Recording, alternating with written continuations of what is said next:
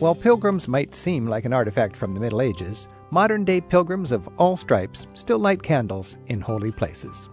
Hi, I'm Rick Steves. Today on Travel with Rick Steves, we're looking at two of Europe's top destinations for people including a spiritual dimension in their travels. There's a saint in Italy almost in every town. Colleen Heater will join us in a moment to explore pilgrim sites and shrines in Italy. And we'll check in with Roberto Becchi in Siena to find out why he's excited about efforts to restore more of the ancient pilgrim trail from England to Rome. Yeah, we should meet in the roads and not pass each other like we do today. We'll also meet an unlikely pilgrim from Germany, comic Hape Kerkeling, who spent a month walking across Spain on the Camino de Santiago. Well, what makes the way so interesting is that it's not a normal walk, so you won't encounter normal tourists, but pilgrims. And they're searching for something. A pilgrim's inspiration in Italy and Spain. It's just ahead on Travel with Rick Steves. Modern day pilgrims are traveling to find inspiration from ancient sites and religious shrines. Today on Travel with Rick Steves, we'll hear from a German who took a month off from being a comedian in Germany to hike the increasingly popular pilgrim route from France all the way to Santiago de Compostela in Spain. Let's start with Colleen Heater. She and her husband have traveled to dozens of religious pilgrim sites in Italy to learn the story behind them and to find their own inspiration. Colleen joins us from her hometown of Nevada City, California. Colleen, thanks for joining us. It's a pleasure to be here. Now, it must be interesting for you when you're traveling to see life changing kind of places, places just bursting with wisdom, and watching people skirt right by them without hardly noticing. And that's one reason why we wrote the books also is we saw a lot of people who are religious tourists and not necessarily pilgrims where they just come and see the sights and take pictures and leave and they don't really take advantage of the power of the place. Now, you and your husband James uh, were, were longtime yoga teachers, and back in 1988, you got married, went on a honeymoon to Italy, and the, the trip sort of morphed into a pilgrimage Italy trip. Did you set out to, to lace together all the pilgrimage sites, or how did that happen? Well, while we were, we were researching the pilgrimage to Italy, we realized there weren't many guides for people who wanted to plan their own pilgrimages.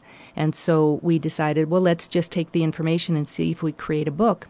And we went back another time and visited 35 shrines in Italy. And we created the first Pilgrims Italy, and then we followed it up with the Pilgrims France. And you're working on books to India and Spain as we speak. Right. A more personal book is we're doing Yogananda's India. We're basically following in the footsteps of Paramahansa Yogananda in India. And then we will do the Pilgrim Spain. Now, what is the practical value of let, us take your guidebook of Pilgrim's Italy. What's the practical value of this book to the non-pilgrim traveler? I mean, why should somebody even take this kind of travel seriously? Well, if somebody is spiritually inclined, they might be traveling to some location in Italy or France and look up uh, what saints might be there, what spiritual sites. We have uh, how to meditate with the saints in the back to go a little deeper in the experience of the site, and they could just try it out on their regular travels instead of just a strict pilgrimage. So there's many ways to do it. So you write in your book, while on pilgrimage, saints become not just our destination, but our guides. If you're quiet and calm enough, you can meditate not on the saints, but with the saints. Their very thoughts and inspiration becomes our own. Yeah, and that's why we recommend practicing before you go, so that it's very hard in some, especially in Italy, uh, the shrines can be very noisy, and Italians have a hard time uh, not talking. And even the signs of silencio, the Italians, it doesn't seem to apply to them. So it can be a very noisy experience in some of these shrines. I noticed in your book, Colleen, you even list a place for quiet and meditation in each site so you can get away from the, the um, hubbub. And even in St. Peter's uh, in Rome, which is a huge basilica, there's a wonderful side chapel that enforces silence. Uh, and you can go in there and pray after you've visited all the sites in St. Peter's. So practically every basilica and church and sacred site has a quiet place to meditate. Well, it's quite easy to go there as a tourist and think, ah, there's nothing going on here. It's just a bunch of noisy tour groups looking for postcards and photographs and uh, marveling at uh, the statues. And at the same time, there's a parallel world, and it might be low key, it might be fragile, or it might be more robust, but there's a parallel world of people who are there, locals and travelers as well, who came there to worship because to them that's an important spot. Right, and actually, as a tourist, you need to remember that when you're visiting these ancient basilicas for the art and the history, that you really want to be aware that people are praying there, and the local people do use it as a sacred place to meditate and pray. And uh, usually, sometimes you have to be brave and look around the basilica and find other places that you can visit or ask about them. Are there quiet places to meditate? And sometimes there's beautiful gardens that you can go to and meditate, and sometimes mm-hmm. there's rooms that the saint might have lived in. You know, I find that people who work at churches are sometimes it's easy to think that they're rude to tourists, but if you're there to worship, they're there to help you, and they will find a way for you to get the, the peace and quiet you need, and, and so on. Now, you've been all over Italy. Um, uh, meditating on the message of these saints and so on. Um, I mean, it's like the, the saints become your guides, and uh, their very thoughts and inspiration become your own. Do the saints actually have a different personality that you get into when you're in this or that saint's town? Well, that's why I love reading about the saints because they're as varied in their personalities as we all are. And you can usually find a saint that you relate to.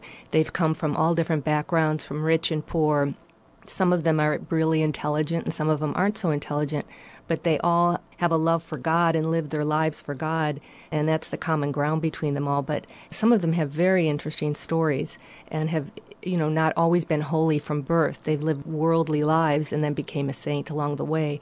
So you can find inspiration from almost any saint. Someone can. I remember reading in your book that your your basic appreciation of this started in Assisi there's something about Assisi, the home of St. Francis, that, that it just emanates spirituality. And I've seen people who are not spiritual at all get caught up in it when they're in Assisi. What is it about Assisi? Well, St. Francis lived there and St. Clare, and there's many locations that pertain to them. and it's a wonderful little walled city that even just for the general tourist, it's a beautiful place to go. But for the spiritual tourist, there are so many locations that you can really commune with St. Francis and St. Clare. I'll give you an example. In San Damiano, which is where Christ first talked to St. Francis and said, Rebuild my church, uh, it's about a mile outside of Assisi. And I was praying in the little chapel there to St. Francis and to St. Clare. And it was a very moving experience for me because I actually felt their purity sometimes there's no words for these experiences, but it was very profound. Now, St. Francis is a little more accessible to a lot of people who are not experts at connecting with saints. Uh, wasn't Francis and his uh, gang known as jugglers of God or something like that? They were just the merry uh, preachers. Yeah, I, I think St. Francis is depicted as being uh, pretty austere sometimes, but I think he did have a joyful spirit, and that came from his communion with God, his love for God. And I always like to find images of St. Francis where he's smiling. They're usually, he's very serious, and I perceive him as a very joyful spirit. Now, I think it's pretty um, routine to appreciate St. Francis. You've done a lot of traveling. Tell us about a personal experience you've had with a saint that was surprisingly meaningful to you, and you just stumbled onto it because you had been you were traveling and open to this. So many places are a surprise, actually, and uh, St. Clare of Montefalco, which is outside of Assisi, also. We drove there one time and we had had really strong cappuccinos before we left, and we got there and we literally couldn't meditate. We were buzzing so much, and so we came back at another time, and we felt uh, very spiritually affected by the place.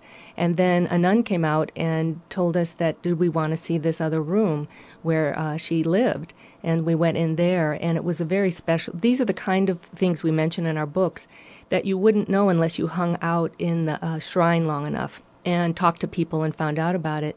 And we wouldn't have known if she didn't uh, uh, motion for us to go to this other room. And it was a very moving experience, very special, and I could really feel the saint's presence there.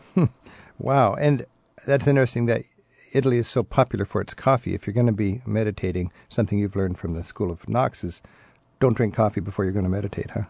Well, I wouldn't recommend it. Some people say it doesn't bother them, but uh, I think this was the strongest cappuccino we've ever had. so it's pretty powerful. I'm Rick Steves. This is Travel with Rick Steves. We're speaking with Colleen Heater, who's written a book called The Pilgrim's Italy. And Colleen also has a book out called The Pilgrim's France. Colleen, when you're in Italy, you run across a lot of people crazy about this Padre Pio. In fact, now he's uh, San Pio, right? Saint Pio, yeah. Now, there's a modern day saint. Are you able to, in your pilgrim travels, connect with modern day saints and find the same sort of meaning? I mean, he just lived in the last generation, the same sort of Right. meaning that if you encountered St. Clare or St. Francis. That's one reason I really like uh, Padre Pio or Saint Pio is that he died in 1968. So there's actually people around who uh, knew him, and a lot of times when you read these saints, a lot of it's legend. You don't know if it's really true or not. With um, Saint Pio, he, he did most of his work in the confessional and working with people who came to confession. But he was a very holy saint. He had the stigmata for 58 years, and which is the wounds of Christ. And he would read people's souls when they came to confession with him. Uh, he called them his spiritual children. He attracts five to seven million pilgrims way out there in San Giovanni Rotondo, which is at the heel of the boot. So it's kind of far to go, and yet he attracts more pilgrims in the Vatican does. My goodness. Now, he actually lived just in the last generation and he had the stigmata. Yes. Those are the marks of the crucifixion holes in your hand and a, hole, and a, and a wound on your side. And he physically had that. And that is a very rare sign somebody gains when they have a powerful love of Jesus. Is that right? Right. And some of the saints, uh, like St. Catherine of Siena, they were hidden, the stigmata. Right. And then other saints, they actually bleed and you can see uh, the wounds. Fascinating. Colleen, for a lot of people who are not comfortable with saints and are not Catholic, there's this confusion of are you worshiping the saint or are you letting the saint help you worship God? How, how do you straighten that out for people? Well, like we said, the saints become your guides. They are role models for spiritual seekers. They're like what you're striving for in your spiritual life. And they're normal humans just like everybody else. And they have achieved a level of communion with God that you want to move towards. And so you're using them as your role models. So, from a practical point of view, they just did it real well, and we can learn about how they lived here, lived out their mortal lives, and we can be inspired by that. Exactly. So you can prepare for your trip by reading about these saints, or you can travel and sort of incorporate it into your ongoing travel style by focusing on the saints and their teachings when you sit right there in the town where they lived and worked. And there's a saint in Italy almost in every town. So uh, every town we went through, we would look and see if there was a saint there. And we found some discoveries, like on the Amalfi Coast, we just went there for vacation. But in Amalfi, there's St. Andrew's relics that are considered very holy. And also in Ravello, there was another saint there. So you can seek them out anywhere you travel in Italy. I'm Rick Steves. This is Travel with Rick Steves. We're talking with Colleen Heater about a pilgrim's Italy, and we'll be talking with our listeners in a moment, too. We've got lots more coming up on saints and pilgrimage travel in Europe. Santa Maria, Santa Teresa, Santa Anna, Santa Susanna, Santa Cecilia, Santa Capilia, Santa Domenica, Mary Angelica, Frater Ashet, Frater Pietro, Julianus, Petronella. We're at 877 333 7425, and by email, it's radio at ricksteves.com. As we place a call to Tuscany next to hear more about how Italy is a center point for pilgrim travels in Europe.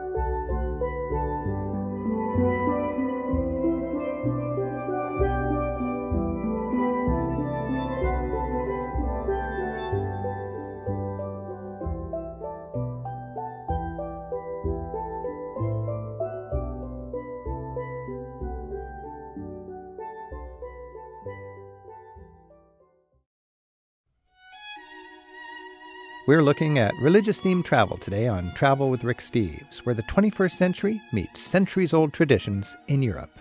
Colleen Heater and her husband James have written comprehensive guides to religious sites in Italy and France. We'll get back to Colleen in a moment, But right now, let's check in with one of my favorite tour guides in Tuscany, who's been working to restore the ancient pilgrim route across Italy.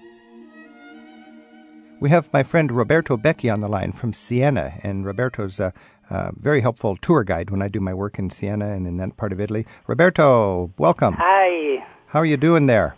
pretty good. Hey, Roberto. Hi, You know, when we're in Italy, uh, Italy is called what the land of um, of a thousand bell towers, or, or something like that, indicating that people are very proud of their region, and and I would imagine proud of their saints. Tell us a little bit about local pride for saints in Italy.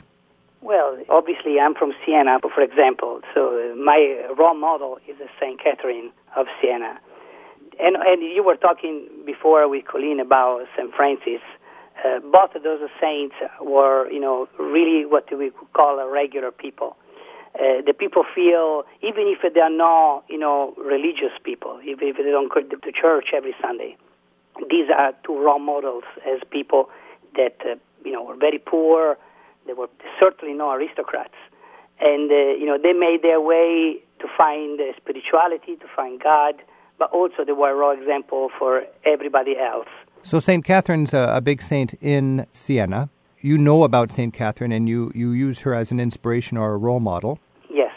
For example, uh, just to have a comparison with Seattle, uh, there was a chief Seattle in America that said something very similar to what St. Catherine said, which is uh, that uh, the earth where we live uh, is not heritage from our fathers, is a loan from our children.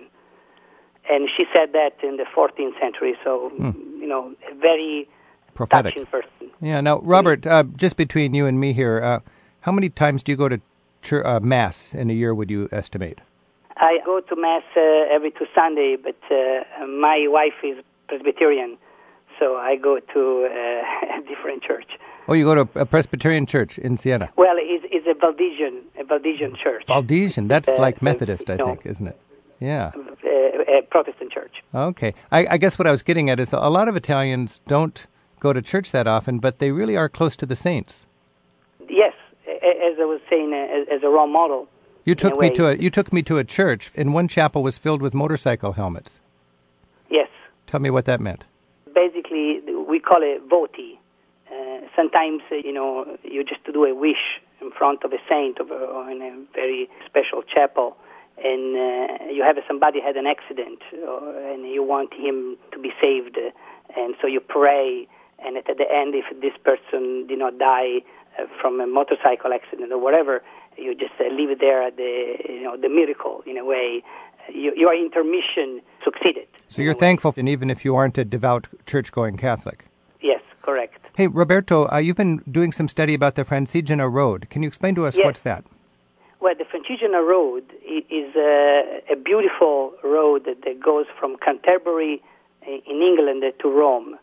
The first time that we hear about this road uh, is in the year 994 when uh, the Bishop Sigeric, in his way back from Rome to Canterbury after he was appointed as a bishop from the Pope. Okay, you're talking He- about Canterbury, like Canterbury Tales. Canterbury, sorry, Right. Canterbury, England. Right. And uh, in his way back, uh, he wrote a journal, probably the first Rick Steves uh, of the Middle Age, in a way. And uh, thank God we still have this uh, beautiful uh, diary, in a way, where he explains all his journey with all the stops and all the places that he saw in, Europe at that time. And today, this road is uh, another opportunity for us to connect with other cultures. And several cities and counties created uh, a net with the signs, the directions, uh, so you can come uh, and walk again in the steps of uh, Sigeric and visit Europe in that way. I'm not uh, versed in this, but there's the famous book Canterbury Tales, right? And this was all about telling the little anecdotes of being on the pilgrimage trail, hiking the Francigena Road from Canterbury all the way to Rome. e- exactly. Okay. Exactly. So, Roberto, what's, what century was the original Canterbury Tales? The 10th century. 10th century, so a thousand, more than a thousand years ago. And this is inspiring people today to remember. It is. Wow. It is because today we are so used to travel fast, like we eat fast and we travel fast. And that is the real problem. We don't meet people when we do that. The Francigena Road uh, is not just a spiritual, you know, stop that you can do, but is uh, a way to meet other people. So it's a slow down and smell the roses kind of travel. Yeah, we should meet in the roads and not pass each other like we do today. Colleen, that sounds like an interesting uh, new angle on uh, Pilgrim's Italy. Well, we have included the ancient pilgrimage routes in Italy in our revised edition, and these ancient pilgrimage routes are being revived all over Europe. And uh, in France, they're reviving them, and they're also um, called cultural routes, where they're doing it for the history, for the wine. People want to get out and experience. They do want to get out of their cars and really experience the countryside, the people. It's a whole revival with these routes. You know, perhaps the granddaddy of these roads is the Camino de Santiago, which goes from basically from Paris to northwest Spain to Santiago de Compostela.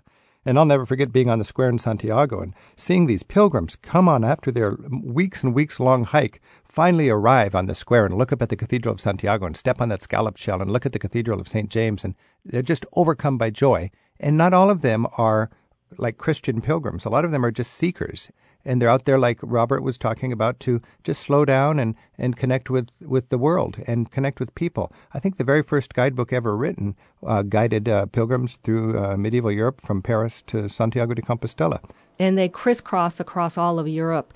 And there's a new one also in Italy for the Rieti Valley or the Sacred Valley. It's called the Camino di Francesco. And it's a 50 mile path that stops at eight places related to St. Francis. And they have an excellent website. And it just started, I think, in 2003. So they're being revived everywhere. I'm Rick Steves. This is Travel with Rick Steves. We're speaking with Colleen Heater, who writes The Pilgrim's Italy, and Roberto Becchia, friend and tour guide, is on the phone with us from Siena in Italy. And Tim's on the phone in Maui from Hawaii. Hi, Tim. Thanks for your call.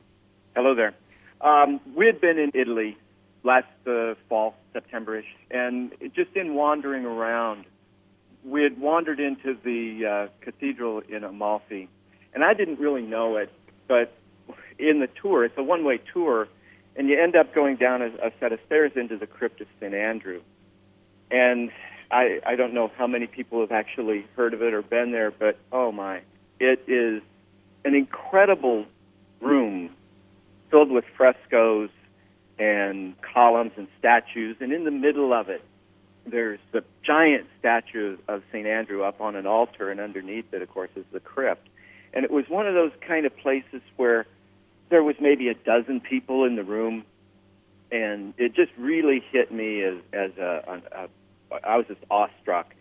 And later on in the trip, we had gone into the Basilica of St. Peter and up in Venice, and they just didn't have that same impact because they were lots and lots of people, and so Hmm. I don't know. I just thought that was was one of those kind of places. And you have that X shaped cross, right? That recalls how he was crucified.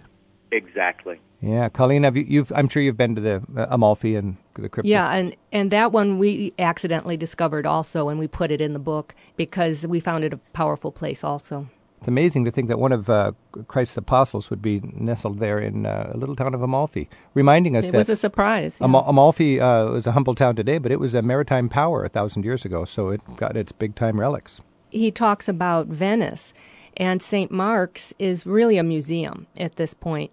You have to pay to get in, and then you have to pay again to see this uh, rood screen behind uh, St. Mark's crypt. And everybody's filing past his crypt, and there's no signage. You don't know if that's really St. Mark or not. And so we stopped, my husband and I, and actually closed our eyes and meditated on St. Mark and received an incredible blessing. And we realized that nobody really knows that St. Mark is there. It operates more as a museum now. So that was a surprise also. In the Francigena Road, there are a lot of little churches which maybe don't have the fresco uh, painted by the famous artists like uh, in uh, Amalfi or in Siena or in uh, San Marco. But uh, they, they, they are still very spiritual places. And there, for sure, uh, you can find uh, less tourists that, you know, disturb meditation. That's a real key if you want to be quiet and focused, is to get away from the tourist traps. I mean, it, it must be very frustrating in the more famous churches to be just overrun by tour groups. Correct. All right. Hey, Tim, thanks for your call. Thank you. And we have Matt on the line in Renton, Washington. Matt, thanks for your call. You bet. Well, I had a really uh, amazing experience of enjoying the kindness of a stranger in Assisi a few years ago. My wife and I were taking a trip. It was a pretty well planned trip to Italy, and Assisi was the centerpiece of the trip. And when we showed up at the Basilica of St. Francis to take an English speaking tour, we discovered we were there on the wrong day for the English speaking tour. Either uh, we had read the schedule wrong or it had changed, who knows. And uh, we were very disappointed because the next day we were leaving town before we could catch the next day's uh, tour. And uh, the woman who was working at the ticket counter called over a, a Franciscan friar who just happened to be walking through the lobby and explained our situation to him. And he said, "Well, I'll, I'll do it. No, no problem." So he was a, uh, a friar from Denmark. He was there kind of on his own pilgrimage, but he spoke English very well. Uh, Theodore was his name. He took us on a very long tour of the basilica, explained all the frescoes in such incredible, revealing, meaningful detail. My wife was actually in, in tears at one point just hearing his descriptions of the artwork and the stories that they told. And then afterward, we, we felt that we wanted to repay him somehow, so we invited him to come and have coffee with us and continue to talk. And he said that, uh, that St. Francis always taught that you should never turn down a gift, and so he was uh, he was happy to join us, and we had a, a continued just a, an amazing conversation with him over coffee at a little cafe nearby. You know, those Franciscan monks inject such a a spirit of joy and, and happiness in Assisi. I, I think everybody who goes to Assisi has a chance to connect with the monks has that experience. A lot of times, people who aren't comfortable with the Catholic tradition oftentimes find the monks a little bit off putting, but every time I connect with those monks, I find they're just very welcoming and, and very helpful. You know, I was there filming our public television show, and we had to come at seven o'clock in the morning before it opened to the public, and uh, several of the brothers were waiting for us, and we got there, and it was a big, kind of mm, a little stressful to bring our camera into this one of these greatest basilicas on earth and see if they're going to let us shoot what we want to shoot. And they stood very sternly before me, and they said, "We've read your books." And I thought, oh no, because you know, in my books I call relics like the the ruby red slippers. I say they get you home. And I was talking about trying to be a little bit flip and fun about the Catholic heritage. They said we've read your books, and we like the way you teach. St. Francis, and they let us in, and then they took us around, and we were so royally treated there, and it just was a beautiful experience to be able to bring the, the camera into the Basilica of St. Francis with those Franciscan monks meeting the religious people is a really sweet way to travel because we have found in France and Italy that they really are sweet and they add that to your travels. They really do. And the key is for travelers to realize that um, it's not a tourism, are you going to pay admission, are you going to buy a postcard thing. These are monks. Their life's work is, and these are church people, their life's work is to keep this place of worship alive and vibrant. And they're thrilled you're there, especially if you're there thoughtfully and you, you want to be, to whatever degree, a pilgrim. Uh, Julie's on the phone in St. Paul, Minnesota. Julie, thanks for your call. Thank you, Rick. I just want to say that the travels that I've had the opportunity to take with my church choir and then those uh, experiences in actual churches, being able to sing um, informal concerts where we just walk in and set up and sing for 15 minutes or, or give a concert have been the most rewarding experiences of our lives. You hit something right on the nail there, Julie. I've done that with some of my groups where there's a, a, a, large family that loves to sing, and they just grab the opportunity and they fill the place with music, and it's it it it just enlivens it, doesn't it? It does, and and the individuals that are you know also in that space at the time we're singing get a whole nother level of experience themselves without even expecting it or planning it. Roberto and, and Siena, yes. any thoughts on that? What if a group yes, of music loving a few years ago, I organized a, a beautiful tour uh, for the uh, high school, uh, Bethlehem High School in Pennsylvania. And we did uh, uh, the same thing that your listener was saying. We did concerts uh, all over Italy. And we did it in beautiful churches, but also we did it in little tiny churches where the local people never heard an American choir, you know, singing. And, and it was a beautiful moment again uh, because there was a, a, meeting point there between the local people and those students. You know, everybody wins when that happens. Everybody uh, wins. The, the real spirit of traveling is when you meet people. I've been in humble churches in the middle of nowhere in Italy when a group of students uh, who are part of a musical group from Poland or Slovenia come in. They sing, the tourists sit down, and the whole place is filled with joy. Colleen, Yeah, I also want to say that um, not only the acoustics of these church are wonderful for uh, singing, but a lot of the sites themselves have been built over powerful energy centers. Um, a lot of them, like Chartres and Sopra Minerva in Rome, have been built over ancient temples. So sometimes just the magnetic energy of the spot is very high, and then you have the saint that is contributing, and then all the pilgrims' prayers, it all adds to the power of the place. We had the chance to sing in the Sistine Chapel just before opening for 15 minutes, and security guards came in and stood. We had our children there with us. It was a monumental moment, and we were able to then repeat that in a very small church in Corsica that we sang a joint choir concert with their community choir, and the church was packed. People were outside the church, and then gave us a cheese and homemade wine celebration after, and it was magnificent. Great way to connect. Hey, uh, uh, Julie, thanks for your call. Thank you. That's beautiful. Roberto, thanks for joining us from Siena. Thank you. Thank you for having me. Ciao. Ciao. and, Ciao. and Colleen Heater, thank you so much. Uh, we've been talking with Colleen Heater about her book, The Pilgrim's Italy. Boy, it just seems to me that travel, like life in general, it's a, a struggle to find a balance between our inner spiritual lives and the outer material ones. And uh, seems like when you're traveling, whether you like it or not, you're going to bump into some saints, and uh, it can add to your travel experience. You might as well try it. It's also pilgrimage is a thrifty way to travel, which everybody's concerned about money these days.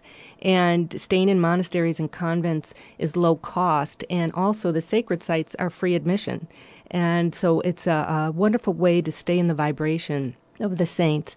And I want to mention two places as an example of that. La Verna in Tuscany, about 70 miles um, out of Assisi, St. Francis was gifted this small mountain for seclusion, and it's here that he, he, received the stigmata. And you can actually stay inside this monastery, and it's a very powerful, special place.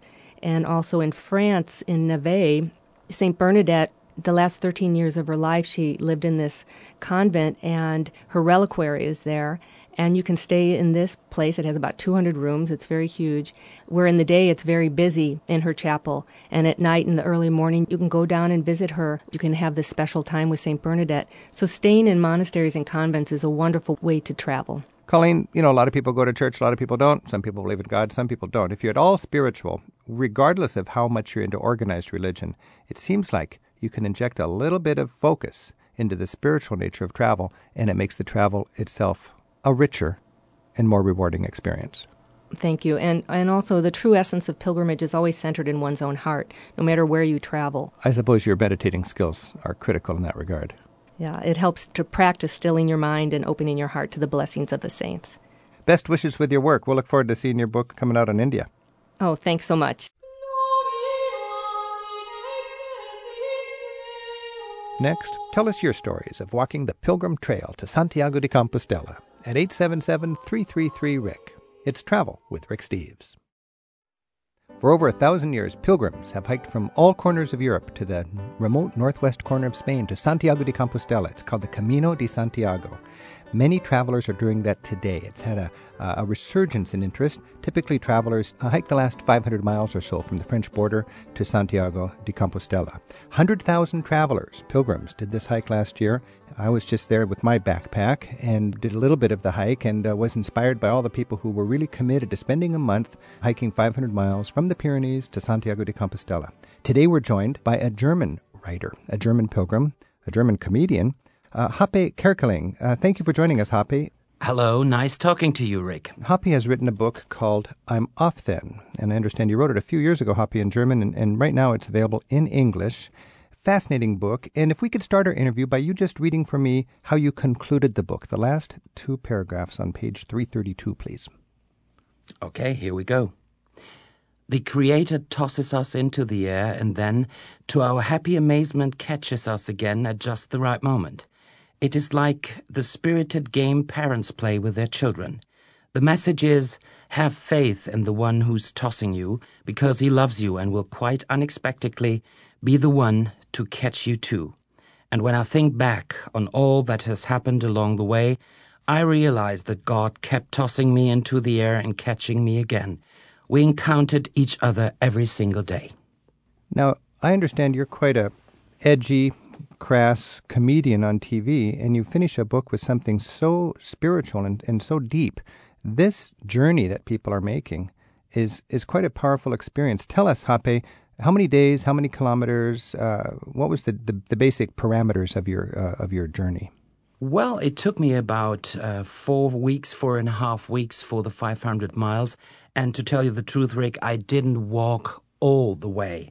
I once took a bus, I once hiked, but let's say the last 330 miles of the way, I really kept on going just with my backpack. And I did it because I needed to recover from a gallbladder removal, which I had before, and I thought it would be a good idea not to go on a normal vacation uh, and just uh, reflect about my life and what I had done until that very point. And so I decided to go on the Camino de Santiago, which is the old pilgrim's uh, route in Europe.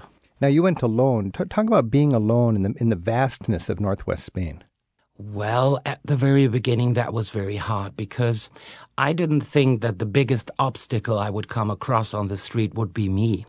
You have to deal a lot with yourself and it took me some time, at least two weeks, to get along with myself and, and feel at ease. In fact, you mentioned in your book, Hape, that each day was sort of structured like the entire pilgrimage itself. What did you mean by that?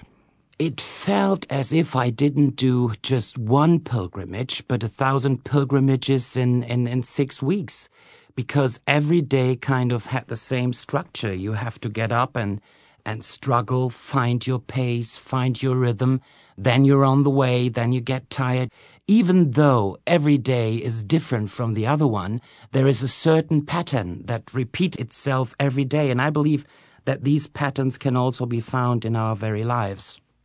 Now, in your book, you made a, a, point to have an insight of the day every day. To tell you the truth, Rick, I, I didn't think about it when I was writing my diary on the trip because I simply uh, kept the diary for one reason because my guide told me to do so. It was written that it might be uh, quite boring also and you might feel lonely. So the only communication I had was uh, with my diary. So this is why I kept the diary. And when I was rewriting it before it was published, I kind of realized that there was a, an essence of the day every day. So hmm. I tried to figure out what was the essence. And in fact, there was a lesson learned every day.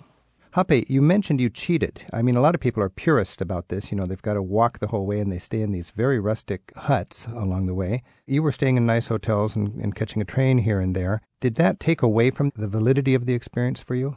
I don't think so. Um, I do know that um, Orthodox pilgrims might think that the cheating is not okay, but you have to do the last 90 miles to have done the pilgrimage. So I think it's okay. And as I was quite exhausted when I started the Camino, and I'm overweight, I was then and I'm still now, so it took me some effort to get myself on the way. So I thought after six hours or eight hours of heavy walking, I wouldn't have to sleep in these sleeping rooms with 25 people and one shower and one toilet. So I decided to sleep in a bed and breakfast and encounter the other pilgrims during the day during my pilgrimage. That was my way of doing it. And as I believe that everyone should be, well, his own individual, so that was my way of being individual. Well, that makes sense. And um, you've sort of proven that you don't need to be a great hiker to do this trip, apparently. To tell you the truth, I was quite astonished that you don't have to be that well trained to do it. The only thing that counted for me was uh, kind of um, your spirit towards the thing. And, mm-hmm. and as this spirit grew by doing the walking, I, I realized that it's more important to be in the right mood to just face the walk. Now, you know that spirit is really impressive. I was just there a couple of months ago. I was touring, I wasn't doing the Camino, but I would cross these pilgrims. And anybody with a backpack, I would say, I bet they're a pilgrim. And I'd look behind them and they'd have one of those uh, scallop shells of St. James jangling yeah. on their back. What was your gear? Did you have the traditional staff and shell and all that? Well, of course, I did have the shell and I had the backpack, and realized after a couple of days that I had brought too many things with me. You have to change your clothes every day, and that's it. So you need uh, uh, two shirts maybe, and, and that's it. And I brought too many things with me. So what I did, I threw away a couple of things to uh, make my backpack less heavy. So when you go there, bring just the essentials, and that's it. Part of the whole experience is proving that you don't need all the material comforts, I suppose. Absolutely. And it's also kind of uh, a feeling of, of freedom if there is only the essentials and all the rest lacks, because it gives you a feeling of great, well, self confidence and, and you feel at ease with just the essentials.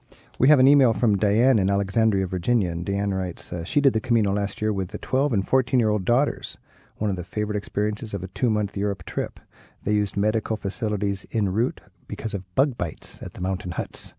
On your experience, Hape, did you ever need to go to the doctor, or, or was there those facilities along the way? Well, I, I didn't have to go to the doctor, but my experience was with if someone needed a doctor or a nurse, uh, they, in a way, like a miracle, appeared on the way.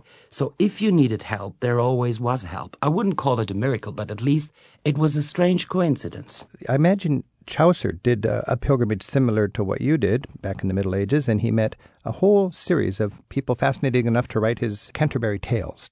Did you meet interesting people along the way that sort of carbonated the experience? Well, what makes the way so interesting is that it's not a normal walk, so you won't encounter normal tourists, but pilgrims. And they're searching for something. And it doesn't matter whether they are atheists, because there are also uh, pilgrims not believing in God, Buddhists, Catholics, or whatever. Everyone is searching for something. So when you meet these people in the loneliness of the scenery, you can immediately talk to them in depth.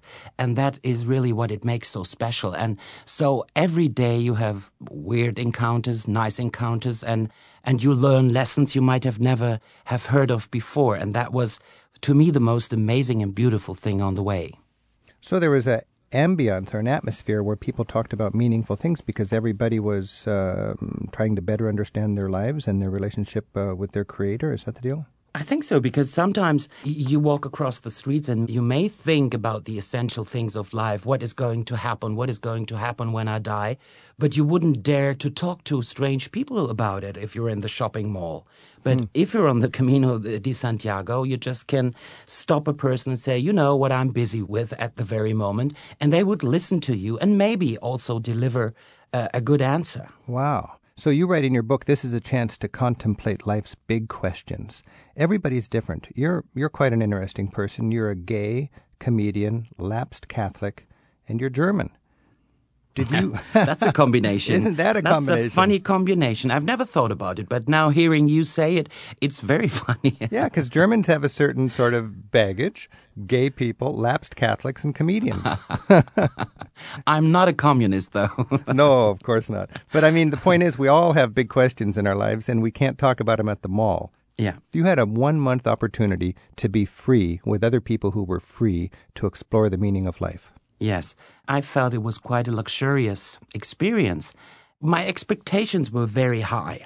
I kind of expected to, at the end, find myself completely illuminated and my life changed totally. Of course, this did not happen, but what happens is tiny little things. You find yourself at a certain point in a wheat field and, and you figure out you have to cry. And at the same time, you're laughing about you don't know what. And uh, you're walking through a process of your own emotions, a catharsis of your own emotions. And that's a, a very uh, sublime experience and process. And it takes some time before it, it starts. You know, I've been wondering when people struggle to know God, whether it's in a spiritual sense or an organized religious sense, if first you don't need to know yourself. Did you think about that much on your pilgrimage? At the very beginning, as I told you, I had very high expectations and I thought, well, I want to find God. But didn't realize that the biggest obstacle between me and God was myself. So, um, I kind of felt that it was necessary to think about my own, let's call it the dark sides or the, the shadows or things I wouldn't like to think. Well, you know, everybody wants to be the nice guy. You wouldn't call yourself a bad person, but Indeed, the truth is, everyone has both of it in himself and herself. So I thought it was necessary to ponder about it. And I did. I didn't like the process, though, but it was necessary. Does God like your sense of humor? I hope he does. I think he has got, or he, she, it, however you may call him, her, or it, does have a sense of humor. Yeah, I believe so. I'm speaking with Hape Kerkeling. He's written a new book called I'm Off Then. It's actually been out in German for a while. It's been a huge hit in Germany, and now it's available in English for travelers in the United States. We've got Kareen on the phone in Manchester, Washington. Kareen, thanks for your call. Do you have a comment or a question for Hape? I don't have a question. I just wanted to say that I started this trip just as an adventure experience, and I found that what came out for me was that I'm very goal oriented, and I realized after the first few days that there I am trying to set miles and time, and so I realized that I needed to uh, just enjoy. And so it took me probably close to two weeks to get into the mode where I could just enjoy the experience. Huh. Now, Hape, did it take you a while to settle into that sort of proper mindset? Absolutely. Pretty much like uh, Karina, it took me two weeks to get into my mood of uh, the Camino. And you have to keep on going the first two weeks because you're always tempted to give up because you don't feel well. I never had that sense of wanting to give up. For me, it was like, what would it be like every morning to get up and just start walking without knowing what your destination was, without knowing the terrain, just to have that unknown experience every day. And I found it just to be fabulous. Now, has that stayed with you, Kareen? Has it been given you sort of a souvenir that keeps on uh, uh, giving? You can never get rid of that memory of having that energy flow as you walk the Camino. It's as if you're walking with 2,000 years of energy. And yes, Mm-hmm. that memory stays with me and the daily experience of enjoying every moment. It's a whole different way of seeing your life. What a radical way to spend a month on vacation. This is very inspirational. Thank you, Kareen. You're welcome. Ellie is on the phone in Seattle, Washington. Ellie, you just did the Camino recently. Tell us about your experience. Oh, uh, we went uh, with no expectations at all. We didn't go for spiritual reasons. We went for the adventure. As we kept going along and along with it, uh, I think the spiritual aspect of it came in quite clear. Uh, we enjoyed it. It took us 32 days. Um, and by the way, we're seniors. My husband's 70. And uh, I just want to say anyone can go. It, it doesn't matter what your age is. You know, it was just a, wonderful experience. I, I recommend it for everyone. There's hardly a day that goes by that we don't talk about it, we don't reflect on it, and bore everyone to death with our experience of it. Uh, the experience of going into Santiago, the cathedral, it was wonderful. The people we met, we wouldn't see them for days, then meet up with them again. Um, the average age, I would say, is 20 to 30 years old. Uh, we were definitely the oldest ones on the trail. Um, people got lost. Um, people had hard times. People quit. It was amazing how many young people just walked away from it. And like Karina says, we didn't even think of giving up. I would have crawled if I would have had to get in to Santiago. It was wonderful. Did you have a some kind of a guidebook? I noticed there were guidebooks printed for Yeah, the we did. It, actually, it came from England, and it had maps. It was small. We were able to Right. uh, take it in our packs. Which, by the way, your packs have to be down to about ten pounds. And we started sending things home. I gave my sleeping bag away. I mean, you know, you just every day that pack was on your back, so you're very conscious of what is in it. So we kind of tried to stuck to the day schedule, which, by the way, was 15 to 20 miles a day. That's what we averaged. Uh, We got up very early in the morning, and away we went. A lot of people got lost because you have way markers. And um, and this German couple, young German couple, came by us two times. I says, "Where have you been?" And they said, "We went two or three miles out of the way." So it isn't real well marked in some areas, so you have to be very, very careful. But this book we had was uh, it was great. It you know told about the little villages that we were going into, about the accommodations, which Right. can be very, very sketchy. Food was wonderful. People were wonderful. The wine was wonderful. All right. Hey, Ellie, unlike a unlike a pilgrimage, we've got a time schedule here, so we've got to run along. okay. Thank you a lot. Uh, bye now. Bye. okay. I want to read an email from Sarah in Boulder, Colorado. Sarah did the Camino with a friend. Uh, she said, It only gets better as I look back on it, reading my journal and realizing what I'd learned. At Mass in the cathedral in Santiago, so many people we'd seen throughout the way appeared once again. I discovered that meeting people who were each so different from all over the world was the best part of the trip. Living simply with few possessions is enlightening. We all want to believe we can keep ourselves safe by surrounding ourselves with all the stuff we need. But when we let that go, we learn that our relationships are the most important. Sarah recommends the Camino to anyone open to the experience of not knowing exactly where the road will lead, but nevertheless willing to follow it wholeheartedly. Hape, does that resonate with your experience? Oh, absolutely. What, what you really learn is uh, how to get rid of things that bother you and, and just throw them away simply, might it be a thought or things in your backpack. And what you learn as well is that you have to find your own pace. And if you want to walk with someone, you have to kind of find out his or her rhythm.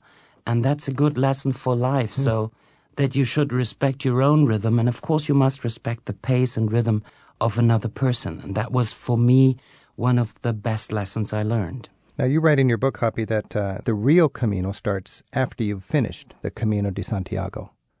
Exactly what did you mean by that then? Well, what I meant by it is that by the walking, you kind of restructure your life and you take the pattern of the Camino as your own life pattern, the way you have structured uh, every day's walk. Afterwards, you can structure your own life. And if it's quite difficult to, to explain because it's a spiritual pattern which I try to take over, and sometimes you manage better, sometimes you don't, but um, it keeps you going, and it's something that'll never leave you again. That's what I've experienced. So the Camino experience several years later is is still vivid in your life. Maybe people who have been on a peak of a mountain, and they might always remember the view they had from there so, this is kind of what you can recall in your mind when you think of the Camino, and all the good emotions and feelings come back to you. Hape Kerkeling, author of I'm Off Then Losing and Finding Myself on the Camino de Santiago, thank you so much for joining us. Thank you, Rick.